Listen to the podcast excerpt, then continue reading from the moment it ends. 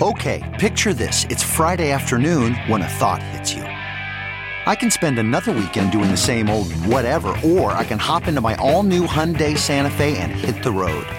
With available HTRAC, all wheel drive, and three row seating, my whole family can head deep into the wild. Conquer the weekend in the all new Hyundai Santa Fe. Visit HyundaiUSA.com or call 562 for more details. Hyundai, there's joy in every journey.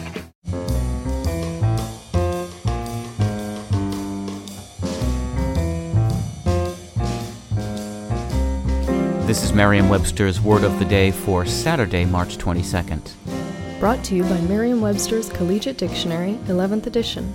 Available from your favorite bookstore or online at www.merriam-webster.com.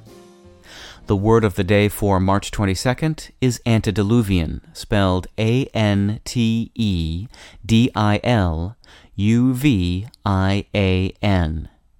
Antediluvian is an adjective that means of or relating to the period before the flood described in the Bible.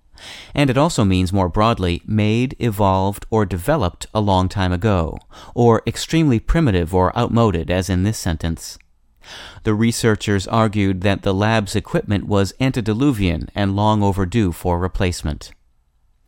Before there was antediluvian, there were the Latin words ante, meaning before, and diluvium, meaning flood. As long ago as 1646, English speakers were using antediluvian to describe conditions they believed existed before the great flood described in the biblical account of Noah and the ark. By the early 1700s, the word had come to be used as both an adjective and a noun, referring to anything or anyone prodigiously old.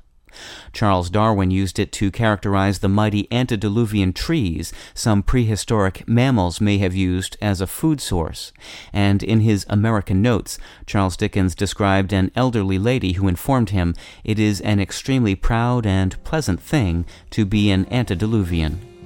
I'm Peter Sokolowski. This was your word of the day for Saturday, March 22nd.